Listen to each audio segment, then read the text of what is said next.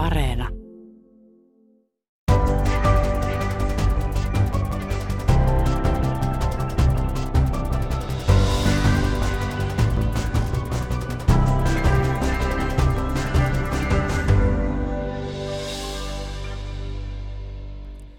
Nyt alkaa Kulttuuri Ykkönen. Minä olen Pauliina Grym. Tänään me puhumme luksuksesta ja selvitämme, miten kaviaarista on tullut himoittu luksustuote. Kärsiikö kaviaarin maine tai menekki Venäjän aloittamasta sodasta ja miten eettistä on tavoitella luksusta ja mikä luksuksen määrittelee? Näitäkin minä kysyn ja näihin kysymyksiin ovat vastaamassa lehtori Riina Iloranta ja ravintoloitsija Kiril Sireen. Lämpimästi tervetuloa teille. Kiitoksia. Kiitos. Riina Iloranta, sinä työskentelet elämystalouden lehtorina Haagahelian ammattikorkeakoulussa ja opetat muun muassa palvelumuotoilua, elämystaloutta ja asiakaskokemuksen johtamista. Väittelit tohtoriksi luksuselämyksistä viime vuonna Itä-Suomen yliopistosta. Ja Kirja Sireen, sinä olet ravintola-alan yrittäjä, muun muassa kaviaaria ja ostereita tarjoava Herkkubistronne Finlandia Kaviar on Helsingin etelärannassa. Olet äitisi kanssa myös elintarvikkeiden maahantuoja. Ja näin on. Ja nämä ensimmäiset kysymykset ovat Kiril sinulle. Mm-hmm. Mitä tämä kaviaari on? Kaviari on tunnetusti sammen mätiä ja Sampi on noin 200 miljoonaa vuotta lähes muuttumattomana säilynyt esihistoriallinen kalalaji. Sampia on yhteensä 28 alalajia, 27 mm. anteeksi korjaan, jotka ovat kaikki eri ikäisiä, eri kokoisia. Tietysti niiden kaviaari on kaikki eri maakunen, mutta siitä myös muodostuu niiden hintaerot. Mutta kaviaari on alun perin ja ainoastaan Sampi kalan mätiä. Eikö se voi kasvaa aika valtaviksi? Beluga, mikä kasvaa niistä isommaksi ja vanhemmaksi, niin voi saavuttaa jopa 2000 kilon painon, josta noin 500 kiloa saattaa jopa olla kaviaaria. Eli silloin kun salakalastus oli vielä erittäin aktiivista, niin silloin saattoi kalamies jäädä eläkkeelle ihan kuin sellaisen vonkaleen nappasi. Niin kyllä on arvokasta tavaraa. No kaviaarista tulee ensimmäisenä mieleen korkea hinta. Mitä se kaviaari oikein maksaa tai missä hintahaarukassa liikutaan? Kaviaari on kallista ihan periaatteessa sen vuoksi, että sen valmistaminen, kalojen kasvattaminen on erittäin aikaa vievää. Mutta ää, ja vielä sen mainitsin, että kun puhutaan kaviarista, niin yleensä puhutaan kilohinnoista, mitkä liikkuvat noin ää, tuhannen ja neljän tuhannen euron haarukalla mutta loppupeleissä kiloa sitä ei välttämättä tarvitse. Esimerkiksi meillä on myytävissä 10 gramman purkkeja 18 euron hintaan, eli alle 20 pääsee muutama ihmistä ihan hyvin jo maistelemaan sitä mahdollisesti kuohuviinin kerran, niin siitä pääsee jo kokemaan sitä elämystä. Eli tosiaan tuhansia euroa ei tarvitse pulittaa. Mistä sitten tämä kaviari, jota Suomessa syödään, tulee? Suomessa ollaan syöty viimeisten kymmenen vuoden aikana erittäin paljon Varkauden keskustasta – Karelian kaviaarin kasvattamaa kaviaaria, mikä on kyseessä ollut Siperian sampea. Mutta tällä hetkellä heidän tuotantonsa on paussilla ja paljon tulee, ainakin mitä meidän tiskeltä löytyy, niin Italiasta, Puolasta, Romaniasta, Portugalista jonkin verran, Saksasta ja pari tuotetta löytyy myös Kiinasta. Sanot, että kasvatettu, eli onko se niin kasvatettuja kaloja? 99 prosenttia kaviaarista, mitä maailmalla – on liikkeellä, mitä myydään, niin on ää, aina kasvatettua. Mm. Ää, paria saamen alalajia lukuun ottamatta, mitä voi Amerikassa ka- kalastaa villinä, niin niiden tuotanto ei millään tavalla pysty vastaamaan sitä kysyntää, mitä on. Eli 99 prosenttia on aina kasvatettua. Ja kasvatus on hidasta? Kasvatus on hidasta riippuen lajikkeesta, mistä myös muodostuu sitten sen kyseisen lajikkeen hintakin. Niin ää, neljästä vuodesta, mikä tämä Siperian sampi saavuttaa sukukypsenen ja tuottaa sitten kaviaria ihan siihen kalleimpaan, mitä James Bondkin syö, eli beluga, niin siihen vaaditaan 25 vuotta ennen kuin se ensimmäisen kerran tuottaa kaviaaria. Ja tämän lisäksi myös niin ää, ennen tätä aikajanaa, ennen kuin se saavuttaa sukukypsenen, niin ei voida päätellä, että onko se uros vai naaras se kala. Eli siksi myös sen kasvattaminen on erittäin aikaa vievää ja kuluttavaa myös. Kyllä. No mitä sitten, jos se ei olekaan tuota naaras, niin tehdäänkö siitä sitten kalapuikkoja? No kalapuikoiksi harvemmin niin kuin päätyy veikkaisin, mutta Aasia myydään tosi paljon. Et meillä Suomessa syödään hyvin, hyvin vähän sampea. Et muun muassa mitä Varkaudessakin kasvatettiin, niin suurin osa niistä myytiin sitten ää, Aasiaan. Mm-hmm. Et heiltä on saanut pieniä määriä tilata yksityiset henkilöt, jos haluavat. Ja itse, itse olen kuitenkin ää, niin sanotusti – kalasavusta ja alun perin, mistä tämä into tähän kaviarinkin on lähtenyt, niin on tullut savustettua sitä ja on erittäin hyvä tuote, erittäin hyvä kala, mutta Suomessa ei valitettavasti osata vielä sitä käyttää. Minkälainen se liha on? se, se on valkoista lihaa. Se muistuttaa periaatteessa hyvin paljon ankerian lihaa, mikä on rasvasempaa kuin mikään perinteinen valkoinen kuha tai siika. Ja se on erittäin hyvin vähäruotoinen myös, eli aivan mm. mahtava kala.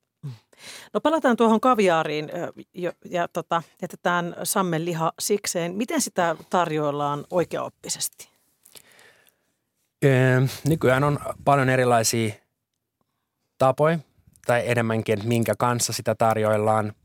Mutta kun kyseessä on erittäin arvostettu ja näin myös kallis ja näin myös ö, e, hyvänlaatuinen ö, tuote, niin yleensä se yksinkertaisuus on sillä se tärkeässä roolissa. Eli tarjoillaan kaviari ihan perinteisesti las, lasialustasta jääpedin päältä, mahdollisesti miniblinian tai paahtoleivän kanssa. Siihen voidaan laittaa smetanaa tai creme freshia, kananmunia jos haluaa. Mutta meillä on muutamia yhteistyökumppaneita Helsingin ravintoloista, ketkä sitten valmistaa heidän oman imagonsa ja brändinsä sopiviksi niitä ruoka-annoksia. Että käyttävät koristeena tai ainesosana sitä kaviaaria ja sitten tuovat sen oman kosketuksen sitten siihen mukaan. Miten tuota kaviarin säilytys, onko se herkkä pilaantumaan? Riippuen ihan äh, prosessointimetodista, niin kolmeesta kuuteen kuukauteen säilyy ihan perinteisessä jääkaapissa, vaikka suosituslämpötila onkin säilytykseen noin plus yksi äh, nolla astetta. Mutta säilyy kyllä erittäin hyvin ihan perinteisessä jääkaapissa. Mä yritin ähm, Kirill Sireen keksiä niin kuin sanaa teidän, teidän ravintolalle ja mä ajattelin, että voisiko sanoa, että se on osteribistro tai kaviaribistro tai mikä olisi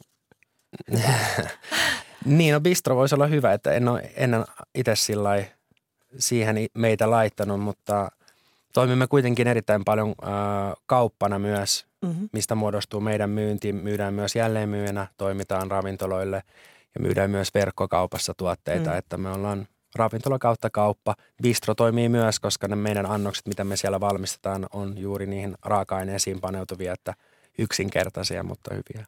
Teillä on, teillä on kaviaria, mutta teillä on toinen herkku, mikä on merellinen myös ja, ja se tota, mielestäni sijoittuu tänne luksuskategoriaan hienosti. Ostereita. Mm. Mm. Niin tuota, mistä nämä osterit tulevat, joita, joita meillä Suomessa myydään varmaan teillä, teilläkin? Ää, joo, tota, mm, me tosiaan myydään tällä hetkellä Helsingissä eniten ostereita ihan kappalemäärältään ja myös se meidän valinnan val, äh, Öm, ostereiden, osterilajikkeiden monipuolisuus on meillä myös ihan omaa luokkaansa. Me myydään 6-8 erilaista osteria satoja viikossa. osterit tulee pääosin Ranskasta, tulee Larosellen alueelta, Länsi-Ranskasta Kankaalesta, pohjoisesta Normandiasta ja sitten tietysti jonkin verran tulee myös Hollannista. Mm-hmm. Ja alun perin ne ovat kaikki japanilaisia ostereita, mitkä on 1800-luvulla istutettu Eurooppaan. Mutta suurin osa ostereista koko Euroopasta tulee tosiaan Ranskasta. Mistä ne on tuotu ja se on istutettu Eurooppaan? Ää, ne on tu- tuotu Japanista. Mm. Eli 1800 vuoden ää, aikana, 1800-luvun aikana niin Euroopan osterit kuolivat lähes sukupuuttoon ää, siitä johtuen, että osteriviljely-aluksien pohjamaaleissa käytettiin myrkyllisiä maaleja. Ja tämän jälkeen ollaan sitten tuotu Japanista – Ostrilaike, mikä ollaan sitten istutettu Grassostria ja Gigas tänne meille ja siitä mielessä ollaan sitten viimeiset parista vuotta nautittu. Hmm. No kerro tuossa kaviarin hinnasta, että se on tuhansia euroja kilo, niin, niin missä hintahaarukassa liikutaan ostereiden kanssa? Ostereista puhutaan yleensä noin 3-5 euron kappale hinnasta. Ja osterit perinteisesti tarjoillaan aina noin puolen tusinan tai tusinan lautasannoksina – Eli noin yhden osteri, puolitusinan osterin hinta olisi noin 25 euroa. Mm. Ja siinä on syötävää sitten semmoinen teelusikallisen tai ruokalusikallisen verran, riippuen vähän siitä koosta. Ää, yleensä tota, niin, ostrit jaetaan eri kokoluokkiin. Meillä on kakkos- ja kolmoskokoa, mitkä ovat yleensä noin 80 grammaa lihaa siellä osterin sisällä. Jolloin kun puhutaan, että syödään kuusi osteria, niin siinä tulee jo aika paljon niin raakaa kalaa, raakaa proteiinia nautittua. Kyllä. No miten niitä tarjoillaan? Ostereita? Osterit tarjoillaan myös suhteellisen äh, perinteisesti jääpidin päältä, sitruunan ja mingonette-kastikkeen kanssa, mikä on kastike, mikä nautitaan Euroopassa aina ostereiden keras. Siinä löytyy äh, salottesipulia ja punaviinietikkaa, pippuria ja suolaa. Tietysti ostereita myös gratinoidaan, niitä voidaan kokonaisena grillata, niistä voidaan tehdä erilaisia keittoja, jopa pastoja. Mutta periaatteessa tuoreet osterit tarjoillaan aina jääpidin päältä sitruunan kerran. Miten ne säilytetään? Minkälaisia haasteita tässä on vai onko haasteita? Uh, ostareita voidaan säilyttää muutamilla eri uh, tavoilla. Esimerkiksi kun itse on käynyt uh, Venäjällä käymässä katsomassa, miten siellä ravintolat hoitaa noiden ostereiden tarjonnan, niin siellä ollaan tehty niin, että ollaan tehty valtavia vesitankkeja siellä ravintolan sisällä, jonne ne kaikki sitten osterit on laitettu lajista ja alkuperäistä riippumatta – ja sitten ne säilyy siellä monta monta viikkoa. Mutta ainoa huono puoli siinä on se, että ne kaikki maistuu sitten siltä pietarilaiselta tai moskovalaiselta vedeltä, koska osteri e, on sen makuinen, missä vedessä se elää. Mm. Niin paras ja ainoa tapa on säilyttää ne viileessä, kosteessa, noin kolmen neljän asteen lämpötilassa. Ne säilyy erittäin hyvin, kunhan ne lämpötilavaihtelut ei ole mitenkään mm. erityisiä. Ja nehän säilyttää elävänä, eikö niin? Ja ikään kuin syödäänkin. Öö, kyllä, ne periaatteessa kuolee, kun ne avataan. Mm. Mutta heti pakko sanoa, että minkäänlaista ääntä ne ei pidä, eikä minkäänlaista liikettä ne tee, koska se on monen ihmisen ensimmäinen ajatus siitä, että niin. mitä niistä nyt pitäisi varoa. Että, brutaalia. niin, ei ole brutaalia, erittäin äh, graavikalan – makuisia oikeastaan. Että rakenne on monelle ihmiselle vaan uusi ja sen takia tuntematon. No minkä ikäisiä sitten ne on ne osterit, mitä voi syödä? Mm, Tämä ostere- korottaa 25 vuotta. Ei, ne, ne, niitä ei kyllä niin kauan tarvitse viljellä, että ihan kolmella vuodella pääsee. Ja ne on aika lailla, niistä ostereista voi myös laskea, että minkä ikäisiä ne on. Niistä näkyy kuin puun niistä syistä. Hmm. Kiinnostavaa. Um, Kirja Sireen, sinä ja äitisi Valeria Hirvonen avasitte tämän Finlandia Kaviarin liikkeenne kahdeksan vuotta sitten Helsingin keskustaan. Ja teillä on näitä merenherkkuja ja nyt on sitten myös tryffelituotteita ja Hanhen maksaa. Miten sinä määrittelet itse sen, että mikä on luksusta? No Tämä on tällainen kysymys, millä jokaisella voisi varmasti olla ihan omanlainen vastaus tähän, mutta omalta kannalta näen asian niin, että kaikki sellainen, mikä tuo sulle lisäarvoa, niin voitaisiin luokitella luksukseksi. Oli se sitten palvelu tai oli se sitten jonkinlainen tuote, jossa koet, että sä sait vähintäänkin sen verran, mitä sä maksoit, toivottavasti vielä enemmän, niin silloin sillä on arvo. Kun me nautitaan kaviaaria, niin kuitenkin se ei ole niin sanotusti ravinnon kannalta mitenkään meille ehdoton Mm. Mutta se on kuitenkin sellainen hetki, minkä me voidaan rakkaan tai ystävän kanssa viettää, jakaa, tutustua johonkin uuteen ja varsinkin sellaiseen kallisarvoiseen tuotantoon, kuten, äh, tuotantoaineeseen kuten kaviaari, niin jakaa sellainen kokemus yhdessä, että miksi tätä arvostetaan, miksi tämä on näin hyvää, niin mun mielestä siinä on jotain erityistä myös. Sillä voi tehdä vaikutuksenkin. Sillä on tehty vaikutus. no, Riina Iloranta äh, nauraa tässä vieressä. Sinä olet Riina väitellyt tohtoriksi, kauppatieteiden tohtoriksi luksuselämyksistä viime vuonna. Miten sinä määrittelet luksuksen? No mun ajattelu tähän luksukseen lähtee myös samalta kuin että mulle luksus on sitä, että se on mm. jotain erikoista siinä arjessa, joka tuottaa mulle arvoa. Ja se on jotain sellaista erityistä, joka tuottaa semmoista hyvää oloa ja äh, semmoista, äh, mitä, niin kuin, mikä energisoi mullakin tapaa. Se voi olla hetki siinä arjessa. Mutta luksusta määritellään hyvin eri lähtökohdista tänä päivänä. Että lähet, lähet, paljon määritellään sen perinteisen mm-hmm. luksun kautta, missä on sen tuotteena joku kaviaari mm, tai osteri olemassa. Mutta sitten on myös uudet lähestymistavat lukukseen, joka määrittelee sitten taas luksusta vähän eri näkökulmista. Mm. Mitä ne vois olla, ne uudet?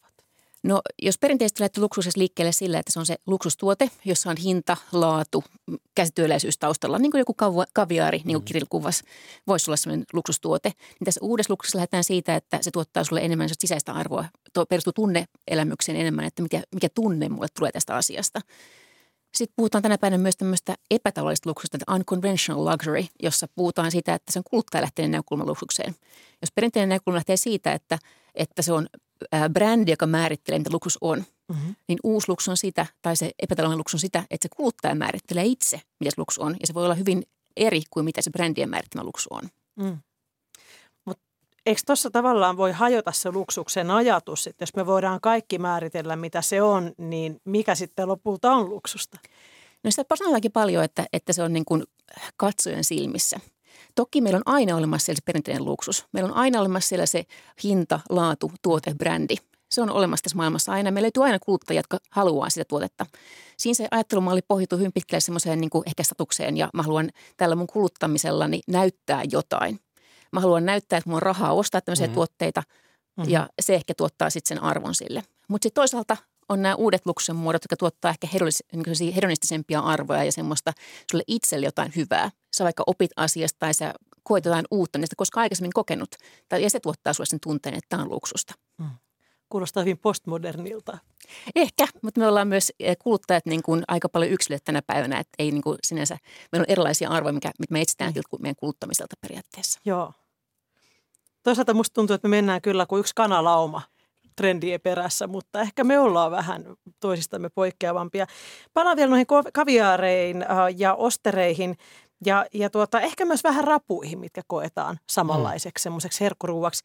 Eihän ne ole aina olleet luksusta, ne haluaa köyhienkin ruokaa aikaisemmin. Niin mm. mitä tässä on tapahtunut, että niistä on tullut tällaisia äh, herkkuja, joita havitellaan? Niin, äh, esimerkiksi 200 vuotta sitten niin osterit nähtiin köyhien katuruokana, että kelle ihmisillä oli varaa ihan nap, ma, matkalla töihin tai kotiin, niin napsia niitä kadulta. Mutta äh, sen jälkeen oikeastaan ollaan nähty paljon enemmän vaivaa. Eli 1800-luvun jälkeen niin alettiin oikeastaan viljelemään ostereita kunnolla. Eli mm-hmm. tuli paitsi teknologia mukaan, niin tuli myös ne valtava määrä työtunteja, mitkä ovat läsnä – jokaisessa prosessin vaiheessa ihan alusta loppuun asti. Se määrä huolellisuutta, mikä ollaan laitettu niiden ostereiden valmistamiseen, oikeastaan niin kuin säilyttämiseen, tuomiseen, kaikkeen, niin on niin paljon, että se on mun mielestä jo itsessään nostanut se joksikin todella arvostetuksi. Ja se on mm. myös, mitä puhuttiin aikaisemmin, mitä tuli sanottua luksuksesta, että vaikka sen jokainen voi ehkä sen myös määritellä, mutta mä itse myös näkisin sen siinä, että jos se on jonkinlainen tuote tai palvelu, mihin ollaan laitettu tosiaan tosi paljon aikaa, huolellisuutta, rakkautta ja lämpöä, niin sellaisen asian mä myös näen luksuksena. Eli siihen on investoitu. Näin on. Tuo on hauskaa, että osterit on ollut katuruokaa, niin, niin se mun mielestä näkyy vielä joissakin maissa siinä, miten ostereita tarjoillaan. Esimerkiksi Lontoossa se tarjoillaan, edelleen myydään kadulla – ei ne mitenkään niin kuin älyttömän halpoja ole. Ehkä mm, on mm. halvempia kuin mitä sä kirjoitas annoit mm, esimerkkejä, mm. hivenen halvempia. Mä pääsin käymään tänä keväänä New Yorkin um, heidän rautatieaseman, eli Grand Aivan. Centralin osteribaarissa, on joka on siellä maan alla. Kyllä. Ja missä on, tota, se on valtavan suuri, se on satoja neliöitä, siellä on useampi sali ja erilaisia ihmisiä töissä, tai sy- anteeksi, syömässä, että sä mm. näet, että siellä on joku ihminen, jolla on 1500 euron puku, villakangaspuku, mutta sitten saattaa olla joku ihan niin sanotusti tavallisen mm-hmm. työläisen näköinen ihminen, ja heitä kaikki palvellaan yhtä New Yorkilaisen tylyhkösti, mutta siellä on kuitenkin kangaspöytäliinat, ja sitten sä voit tilata just kypsennettyjä ostereita tai mm-hmm. raakoina. Ja, ja siitä puuttuu ehkä semmoinen – siitä puuttui ehkä semmoinen tietty luksusleima ja se oli aika konstailematonta mm. ja jotain ehkä sellaista, mitä mä en olisi 10-20 vuotta sitten missään nimessä yhdistänyt ostereihin. Mm. Toi kuvaa myös sitä, että se luksuskuluttaja on muuttunut, että se ei tänä päivänä ei ole ainoastaan äh, ehkä niin kuin elitille tai mm. aateistolle kuninkaalliselle, vaan se luksuskuluttaminen voi olla semmoista äh, hieman parempaa arjesta olevaa. Että sä voit niin kuin ehkä ajatella sitä tavalla, että jossain kohtaa sä kulutat tavallisiin tuotteisiin, mutta jossain kohtaa sä satsaat siihen, että sä mm. haluat jonkun elämyksen kokea, mm. joka on juuri sellainen erikoinen. Ja se ei tarkoita sitä, että sun pitäisi olla kaikin hienommassa asuissa menossa joka Aivan. paikkaa, vaan sieltä. Aivan, ja mä jotenkin myös uskoisin sen myös, että se mitä ihmiset kokee luksuksena, niin se on vähän muuttunut, että ei enempää ole sellaista mun mielestä sellaista tarvetta näyttää, että minä nyt menestyn, vaan se on juuri, miten tässä aikaisemminkin mainittiin, että se on sellaista pientä hedonismia, että mistä nautitaan. Eikö ole mukaan? Meillä on Instagram ja Twitter ja kaikki sosiaalisen median kanavat, niin uskon, että joka ikinen osteri melkein, mikä syödään, niin sinne laitetaan. Eli niitä syödä sitten yli sata vuodessa. Se on kyllä varmaan totta myös, mutta ihmiset haluaa, että niiden elämä näkyy ja mitä ne tekee. Että ei se nyt välttämättä ole sellaista näyttämistä, vaan enemmänkin jakamista.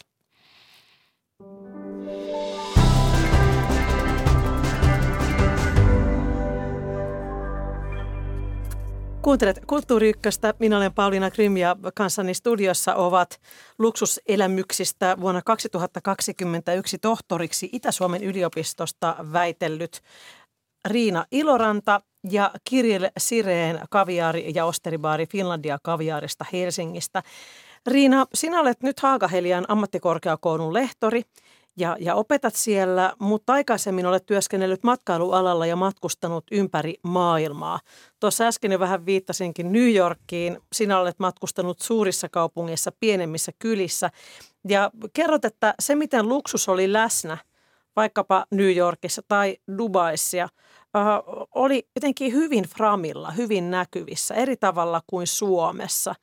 Mikä sitten on erikoista meissä, jos vertaa muualle maailmaan? No jos ajatellaan äh, jotain Dubaita tai New Yorkia, Tokion Ginsaa kohteena, niin siellähän niin kuin luksusbrändit loistaa semmoista kimallusta ja kultaa. Sä näet kaikki eri luksusbrändit ympäri Fifth Avenueta ja voit aistia sen valojen kimalluksen. Hmm. Suomessa sä et sä samaa ehkä näe. Pariisissa voit ostaa koko Eiffeltornin itsellesi pari tunnin, jos niin haluat. Punaiset malot ja champagne tarjollut. Meillä Suomessa on hyvin harvinaista, että rahalla voit ostaa mitään palveluja yksityisesti. Et se on ehkä semmoinen suurin ero siinä. Ja, mutta sitten meillä on kuitenkin hirveästi matkailijoita. Meillä on maailman tähti, jotka matkustaa Suomeen ja haluaa mm-hmm. kokea täällä jotain, mitä meillä on erilaista kuin muualla maailmalla. Ja se ehkä tekee sen, että se, mistä meidän luksus syntyy, ja se syntyy sitten niin yksityisestä kokemuksesta, mikä he voi kokea jossain Lapin luksusvillassa tuolla ja olla perheen kanssa keskenään. Että se meidän luksus syntyy hyvin eri tekijöistä, ja me ei välttämättä itse ymmärtä sitä, että meillä on paljon sellaisia tekijöitä, mm. mitkä voisi tuottaa luksukseksi puhdas ilma, luonto, kaikki tämä metsä meillä ympärillä. Kyllä, ja vaikkapa riista. Vaikkapa riista.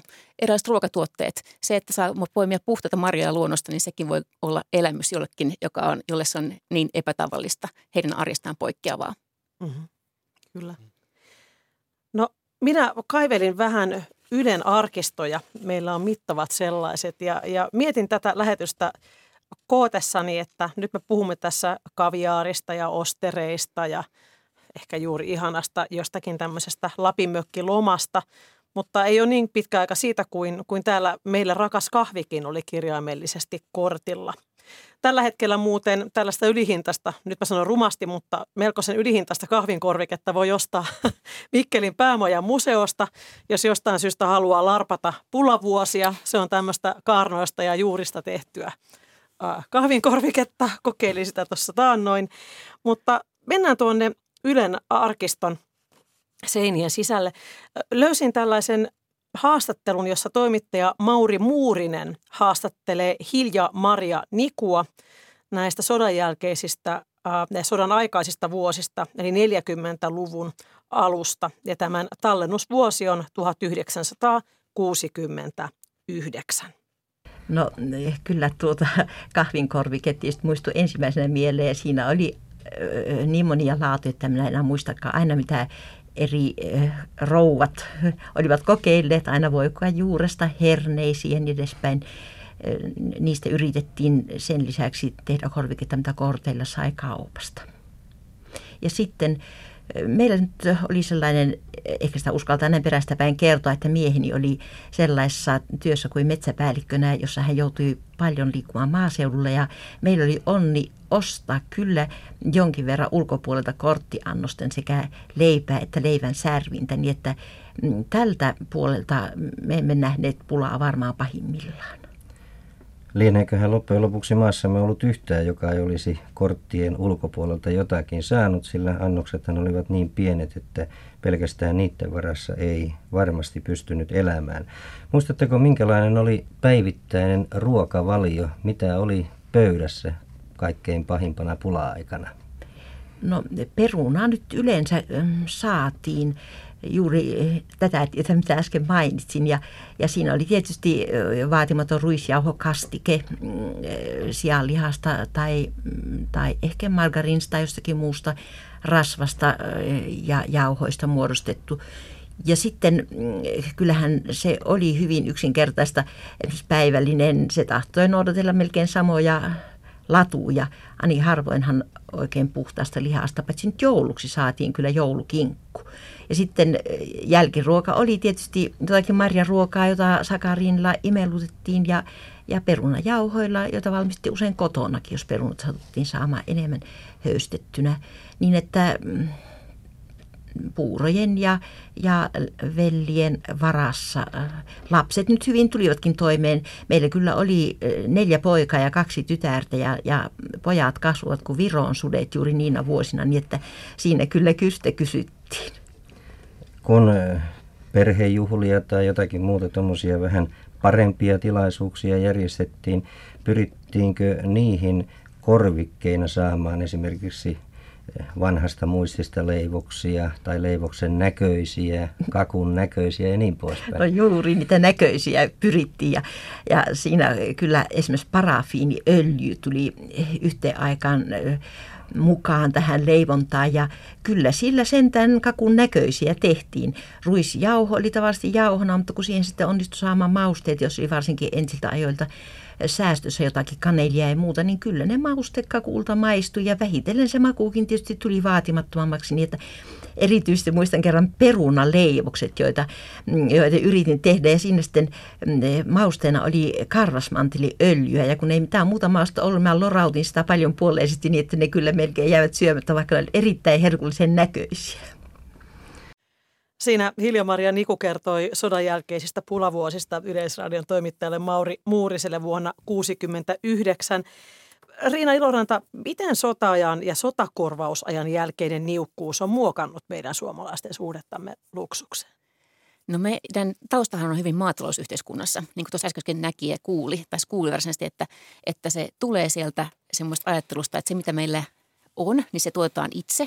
Kaikki mm. muu – joka on ekstraa, niin se voidaan sitten ostaa, mutta periaatteessa meidän kulutus on, käytetty, kulutus on hirveän hyvin pohjautunut siihen sen toiminnalliseen, kaikki mikä on ainoastaan itse tehtävissä, niin se on hyvä olla. että muut on sitten niin kuin liikaa ja ekstraa. Ja luksushan pohjautuu semmoiseen hedonistisuuteen, niin sen takia niin kuin se ei niin kuin ole linjassa meidän oman kansallisen identiteetin kanssa ehkä tapaa että me ollaan tasa-arvoinen kansa, me ollaan demokraattinen kansa. Sen näkee ehkä sittenkin, että meillä on itsepalvelu pohjautuu hyvin kaikki, hyvin pitkälle palvelu mm. pohjautuu itsepalveluun, kaikille yhtä hyvää. Ja luksuksi taas pohjautuu sitten taas semmoiseen palveluun aina, että se palvelu on osasta luksusta. Et meillä taas niin kuin se, ehkä se luksuksen käsite on hirveän etäinen ja me ajatellaan, että se on myös vähän negatiivinen, että me puhutaan ökystä, että jollakin on ökylaiva mm. tai joku tämmöinen. Ja kuitenkin niin kuin, jos ajatellaan, että iltapäivälehtien otsikot huutaa, että ökyjahti Kaptorin tyyliin. Ja missään muualla maailmassa tämmöistä ei niin kuin edes käsitellä millään tavalla, vaan se on ihan arkipäivää, että Thamesjoen rannalla on se jahtaja. Siellä oli ainakin nyt venäläisten jahtaja. Niin. Ainakin jossain kohtaa oli, joo. Et meillä ei ole koskaan ollut niin sallittua ollut näyttää sitä varakkuutta. Et meillä ne kaikki sananlaskutkin sanoo, että rummat ne vaatteella koreilee tai jotain muut vastaavaa, että, että se onni on se onnen käteköön. Et sen takia niin kuin me ollaan hirveän kaukainen kansa oltu siitä luksuksesta. Että se ei ollut meidän arkea periaatteessa millään tavalla. Ja me ei haluttaisi myöskään näyttää sitä meidän luksuskulutusta sillä tavalla, että me ei brändejä välttämättä tuoda esille meidän vaatteista tai laukuista tai missään tämmöisessä. Että se semmoinen perinteinen luksus ei ollut läsnä meidän arjessa. Sitten mulla oli just vähän aikaa sitten opiskelija sanoi, että hän oli vaihdossa Pariisissa luksuskoulussa mm. siellä ja sanoi, että se niin kuin ajattelumalli siitä, että luksuskuluttajan yksi kuluttajista on koko ajan läsnä. Ja meillä taas se ei niin kuin millään tavalla näy siitä. Että me ollaan hyvin niin kuin tasa-arvoisia siitä ja sen takia luksus on mm. käsitteenä kaukainen. Oli vastikään Bulgariassa käymässä ja siellä menin ihan johonkin tavalliseen baariin. Niin häkellyy siitä, että siellä voi mennä pöytään istumaan, oli pöytiin tarjoulu. Ja tämä oli siis niin kuin halvahko paikka. Ja sitten paikallinen oppaani ihmetteli sitä, kun järkytyin tätä asiaa ja yritin tunkea sinne tiskille. Hän sanoi, että ei kun istu alas. Joo. Että on ehkä se, mitä mainitsit tästä tuota itsepalvelukulttuuristakin, että se liittyy siihen samaan. Kyllä. Samaan asiaan. No entä sitten, jos mennään noista pulovuosista, jotka muuten kuulostivat vähän semmoiselta niin kuin hauskalta leikiltä tässä haastateltavan Hilja-Maria Nikun tuota, pätkässä, mitä ne eivät olleet. Mutta sitten meillä on ollut paljon niin kuin hirveämpiäkin aikoja, eli nämä suuret nälkävuodet tullaan 1860-luvulla. Niin, niin näkyykö se vielä sitten jotenkin? No se ehkä pohjaisemme kulutusajatteluun ylipäätänsä, että, että me ollaan kuljetaan vain siinä, tähän asti kuljettu missä, niin kuin, mihin. Halutaan, niin kuin, mikä on välttämätöntä. Ja nyt vasta viime vuosien aikana ollaan pikkuhiljaa päästy siihen, että kuluttaa myös elämyksiin ja ne halutaan tuottaa semmoista niin kuin itselle hyvää sen kautta, että kuluttaa elämyksiin, esimerkiksi ravintolaelämyksiin tai hotellielämyksiin tai muu vastaaviin. Ja sen kautta tuotaan se hyvää arvoa itselle.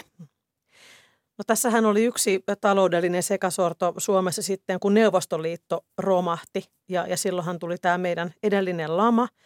Um, en mielellään puhuisi uudesta lamasta vielä, vaikka olen semmoisiakin otsikoita nähnyt.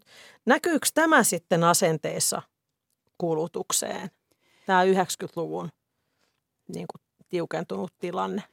No mä ajattelen enemmän, että, että luksus on muuttunut, niin se on niin kuin lähtenyt 80-luvun brändeistä hyvin pitkälle. Brändit on tehneet niin kuin työtä paljon sen mukaan, että, että ne on tuoneet omaan brändivalikoimaansa erilaisia niin kuin halvempia – ehkä brändimerkkejä saman brändiportfolion sisälle.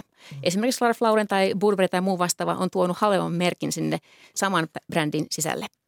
Ja se on demokratisoinut sitä luksun käsitettä, koska sitten siinä kohtaa ihmiset voivat kuluttaa myös keskiluokka siihen luksukseen. Mm. Ja toisaalta sen pohjalta sitten se luksus on muuttunut, koska luksus on aina sitä uniikkia, jotain erilaista, niin se on muuttunut myös niin kuin elämyksiin, niin kuin enemmän suuntautunut elämyksiin, koska elämykset on uniikkeja. Se on taas jotain erilaista.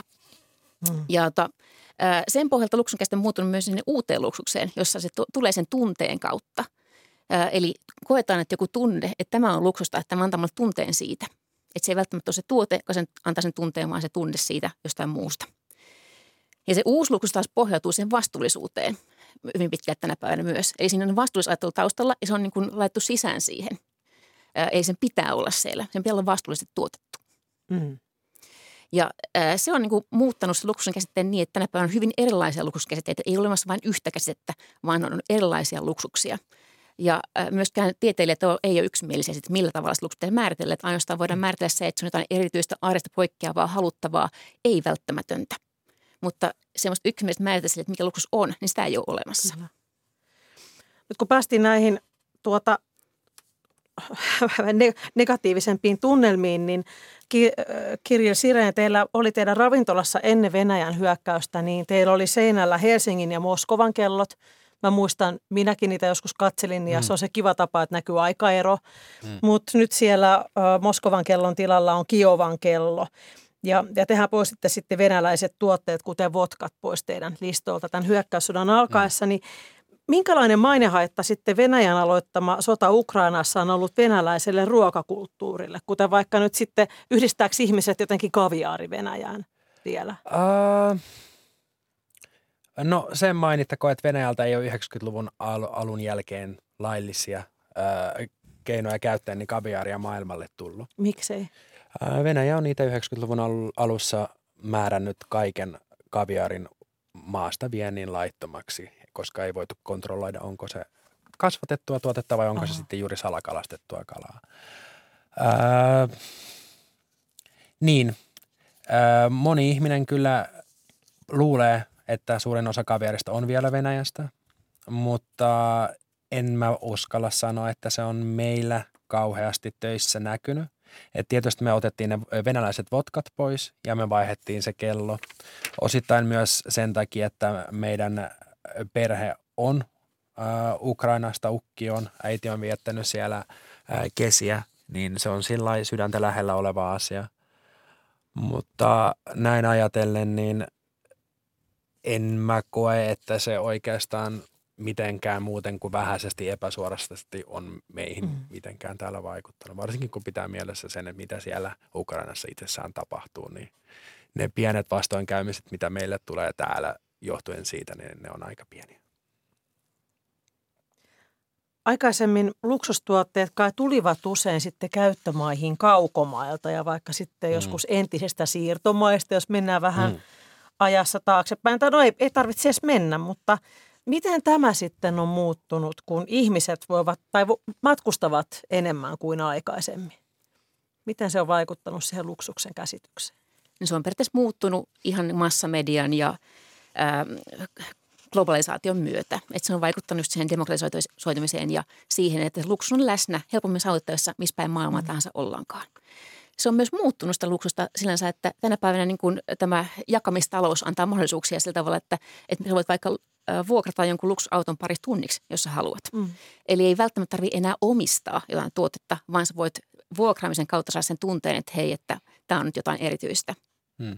Et niin kuin mäkin uskoisin, että aikaisemmin ehkä nähtiin se luksuksen sitä, että omistaa sen erittäin kalliin auton tai erittäin kalliin asunnon, mutta nykyään se on menossa enemmän siihen, että se on kokemus, mikä voidaan ostaa, mikä voidaan jakaa ja mikä jää mieleen ja mistä koetaan, että siitä ollaan saatu jotain niin kuin irti. Mm-hmm. Juuri näin. No milloin sitten teidän mielestänne kotimainen tuotanto on hyväksytty luksukseksi? No siinä tulee näkyviin tämä vastuullisuusajattelu juuri, että, että se, että mihin mun rahani menee, kun mä kulutan rahaa. Tai ylipäänsä vastuullisuuden tuomaksi läpinäkyväksi siihen koko prosessiin, että, että missä se, mihin se menee se mun rahani. Et sen kautta voidaan ajatella, että, että se luksus nousee myös kotimaista tuotteista. Me suomalaisethan ollaan hyvin niin kuin kriittisiä ehkä mm. semmoisia kotimaisia tuotteita mm, kohtaan mm. tapaa, mutta toisaalta se tulee se vastuullisuusajattelu hyvin voimakkaasti, mm. että tämä tuottaa ehkä mun yhteiskunnalle kulttuuri jotain hyvää. Niin, ja tämä voi olla vähän vaan aihetta sivuten, mutta ihan omasta kokemuksesta, kun on kahdessa kulttuurissa kasvanut ja paljon venäläisten asiakkaiden kanssa asioinut, niin esimerkiksi tälläkin hetkellä, niin ne, ketkä vielä niin kuin pääsee käymään täällä, niin ne vieläkin haluaa viedä ihan perin, perinteisiä suomalaisia hyödykkeitä ää, Venäjällä. Olisi se sitten teetä tai tiskiainetta tai ihan mitä vaan, koska ne on parempia kuin mitä ne on siellä. Niin onko sitten heidän silmissään tämä luksusta? Se voi mm. hyvinkin olla. että suomalaiset on eri, niin kuin suomalaiset tuotteet on tosi arvostettuja maailmalla, palvelut, firmat, niin suomalaiset ehkä tietää luksuksesta enemmän kuin loppujen lopuksi itse arvaakaan. Kyllä. Mm, miten tuota, kun suomalainen matkailuala kilpailee matkustajista luksuselämyksillä, mainitsit nämä, nämä Lapin, Lapin elämykset esimerkiksi, ää, miten suurta roolia ruoka näyttelee sitten tässä, tässä tuota, näissä markkinointiponnistuksissa ja tässä kilpailussa? No ruoka on ihan todella tärkeässä elementissä ylipäänsä niin luksuselämyksissä. Se on yksi tekijä, millä voidaan oppia muun muassa kulttuurista. Eli kun tämän päivän matkustaa, matkustaa, niin hän haluaa oppia sitä kulttuurista, mihin hän, hän on tullut. Ja ruoka on hyvin, hyvin niin kuin, helppo lähestyvä keino siihen yhteiskunnan ja kulttuurin ymmärtämiseen periaatteessa, mikä siellä taustalla on. Eli ruoalla on aika tosi iso merkitys siinä elämyksessä. Jokainen meidän pitää syödä, kun me matkustaa ja siitä voi oppia uutta. Ja sehän on aina hienoa, että hei, mä olen kokenut tämmöistä ja voi kertoa sitten kaverille, että mä kävin kokeilemassa tämmöisiä herkkuja siellä ja oi kun ihanaa. Ja, tai ihan matkustaa ruoan perässä ympäri maailmaa Michelin ravintoloihin tai mihin tahansa. Ja siinä jotenkin ruokaillessa niin tulee myös ne maan tavat jotenkin tutuksi enemmän. Se on mm. mahtavaa. Lapissa iloitaan nyt siitä, että, että edessä on kaikkien aikojen matkailu talvi ilmeisesti, eli ulkomaiset turistit ovat löytäneet sinne ja, ja tilauskautta niin näyttää hyvältä. On tehty paljon varauksia, vaikka jotkut niin kuin turistiryhmät ovat jääneet sitten pois. Mutta minkälaisia haasteita suomalaiset matkailualan yrittäjät kohtaavat, kun he haluavat tarjota luksuselämyksiä matkailijoille?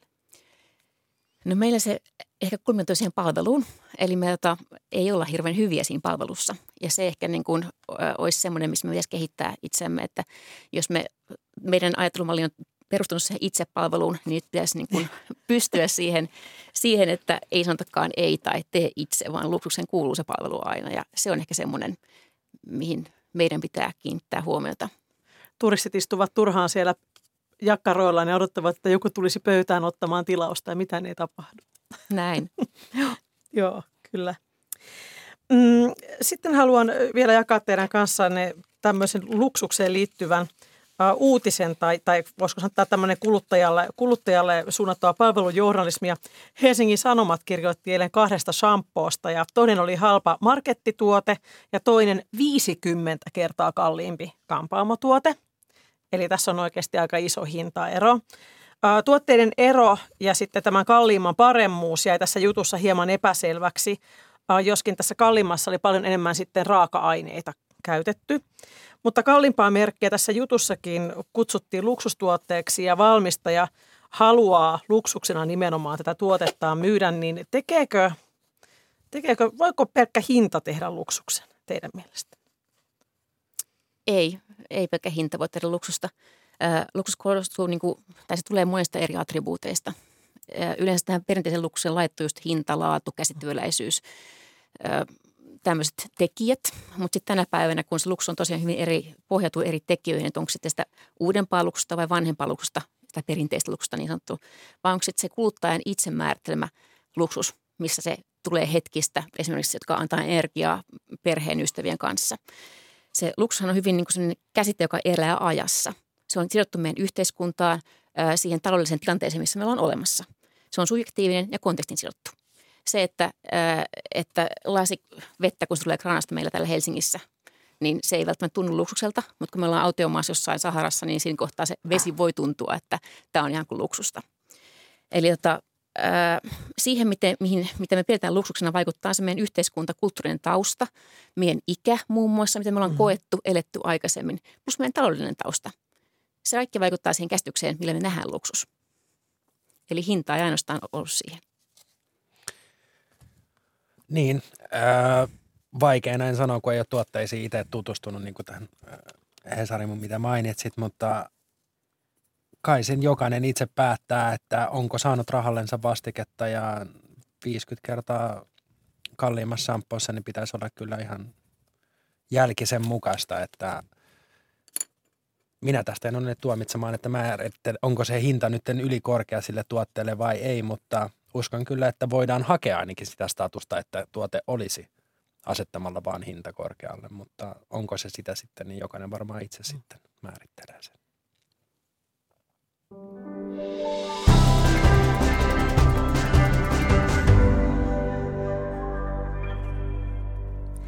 Käynnissä on Kulttuuri jossa luksuksesta eli ylellisyyksistä ovat keskustelemassa Riina Iloranta ja Kiril Sireen. Mm, mennään elokuvien maailmaan hetkeksi. Tämän vuoden suitsutetuimpiin elokuviin kuuluu ruotsalaisen Ruben Östlundin Triangle of Sadness, jossa kuvataan ökyrikkaiden elostelua, tai näin tämä elokuva alkaa, voisi ehkä paremmin kuvailla. Ja tämä Östlund on aikaisemmissakin elokuvissaan kuvannut eliitin, tai vähintäänkin sellaisen erittäin hyvinvoivan keskiluokan elämää. Elokuvinsa kuuluvat Turisti ja Square, ja nyt tämä uusin Triangle of Sadness – ne ovat saaneet tämmöisen nimen, lempinimen kuin Östlundin antikapitalistinen trilogia. Ja, ja myös tänä vuonna julkaistu yhdysvaltalainen musta komediajännäri The Menu, joka on sekin nyt elokuvateattereissa Mark Mylodin ohjaus, pilkkaa ökyrikkaita ruokasnobeja nimenomaan. Eilen kerrottiin, että tämä Östlundin uusin Triangle of Sadness on voittanut European Film Awards palkintogaalassa, jota on verrattu Euroopan Oscar-gaalaksi – niin äh, parhaan elokuvan, parhaan ohjauksen ja parhaan käsikirjoituksen palkinnon. Lisäksi sitten vielä Zlatko Burik, joka on tanskalais-kroatialainen näyttelijä, sai parhaan miesnäyttelijän palkinnon tästä.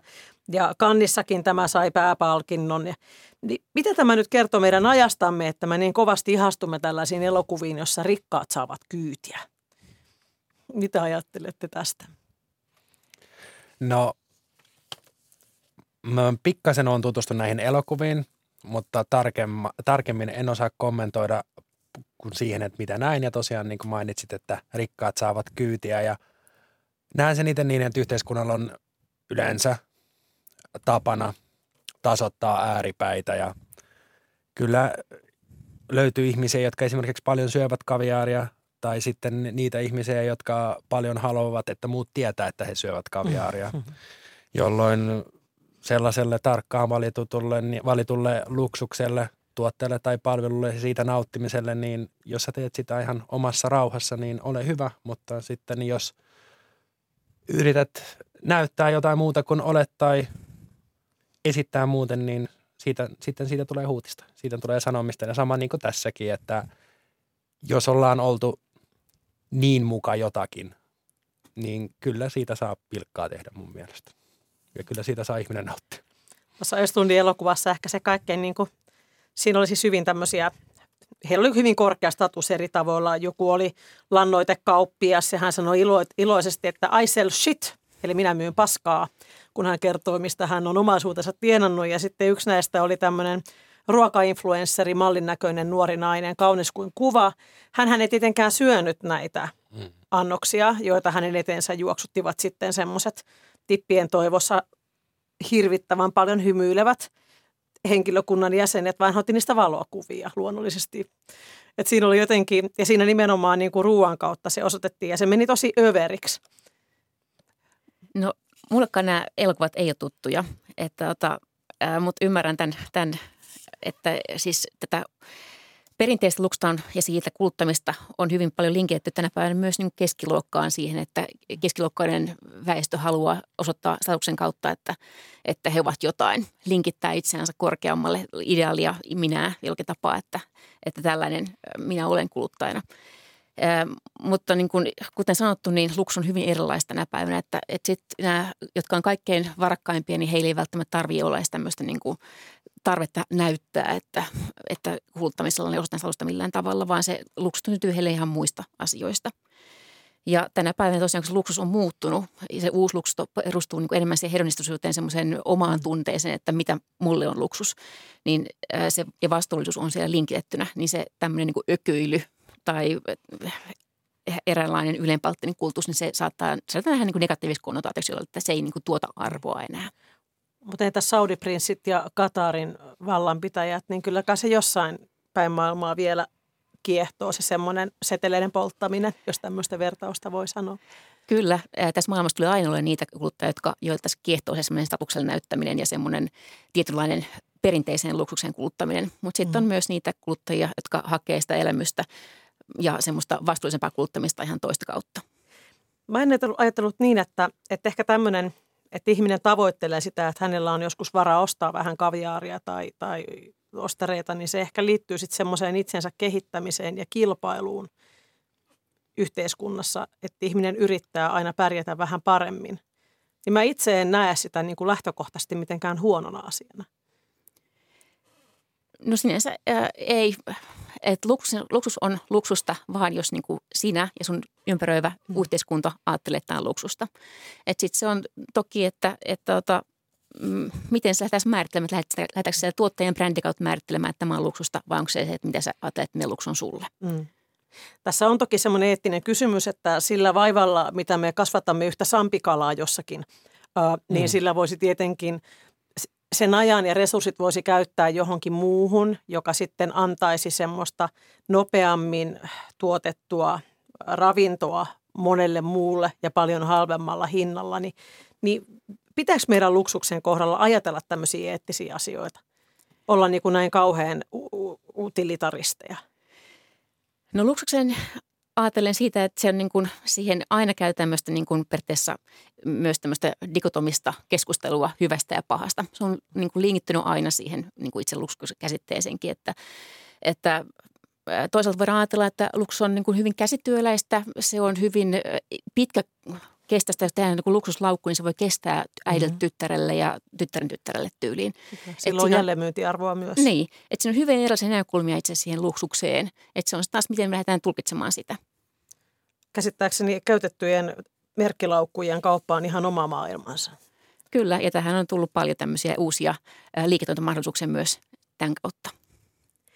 No nyt haluaisin Riina Iloranta ja Kirjo Siren kysyä teiltä näin lähetyksen päätteeksi, että mitkä olisivat teidän vinkkinne joulupöytään, jos sinne haluaisi ripauksen luksusta, luksusta mutta resurssit ovat rajalliset? Kirillä.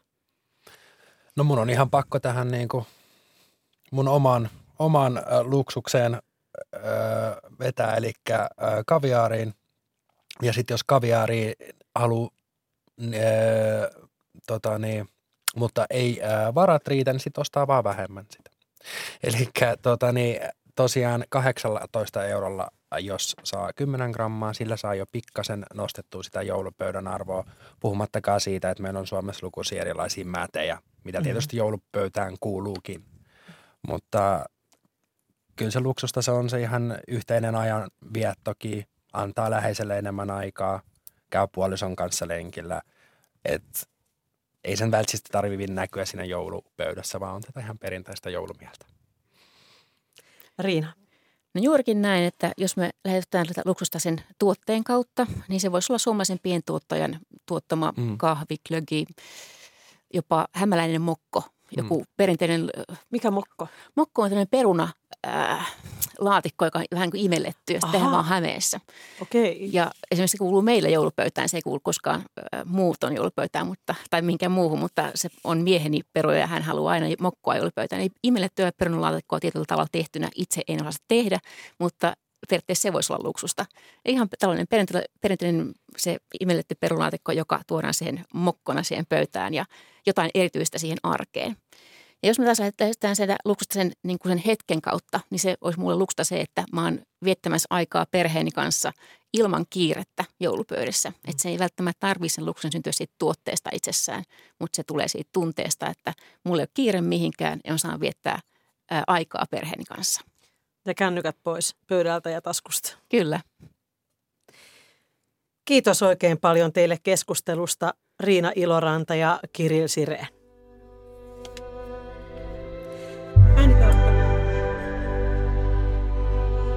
Ykköstä tuottaa Olli Kangassalo. Huomenna Pia-Maria Lehtola vie meidät symbolien Helsinkiin, äh, joka on symbolien ja arkkitehtonisten yksityiskohtien ja erilaiden pilareiden rikastama kaupunki. Mitä eri taloissa olevien symbolien, kuten pöllön ja joutsenen sanoma on ohikulkijalle? Millä tavalla Helsinki eroaa visuaalisesti muista pääkaupungeista? Ohjelmassa käydään läpi eri kaupungin osien ominaislaatua ja henkeä Jugendtalojen Katajanokalta urbaanimpaan kallioon. Ohjelman vieraana on taiteen tutkija ja tietokirjailija Liisa Väisänen. Yle Areenasta löydät kaikki aikaisemmat kulttuuriykköset, kuten myös viime keskiviikon joulun lukuvinkit lähetyksen, jossa kirjavinkkejä kanssani olivat jakamassa takakansi-podcastin Marko Suomi, kirjailijatoimittaja Artemis Kelosaari ja Ylen kirjallisuustoimittaja Mia Gustafsson. Ja tuon 7. joulukuuta tehdyn lähetyksen ohjelmasivulta Yle Areenasta voit lukea myös kirjasuositukset, jos et ehdi kuunnella koko lähetystä. Minun nimeni on Pauliina Krym. Tervetuloa mukaan jälleen huomenna.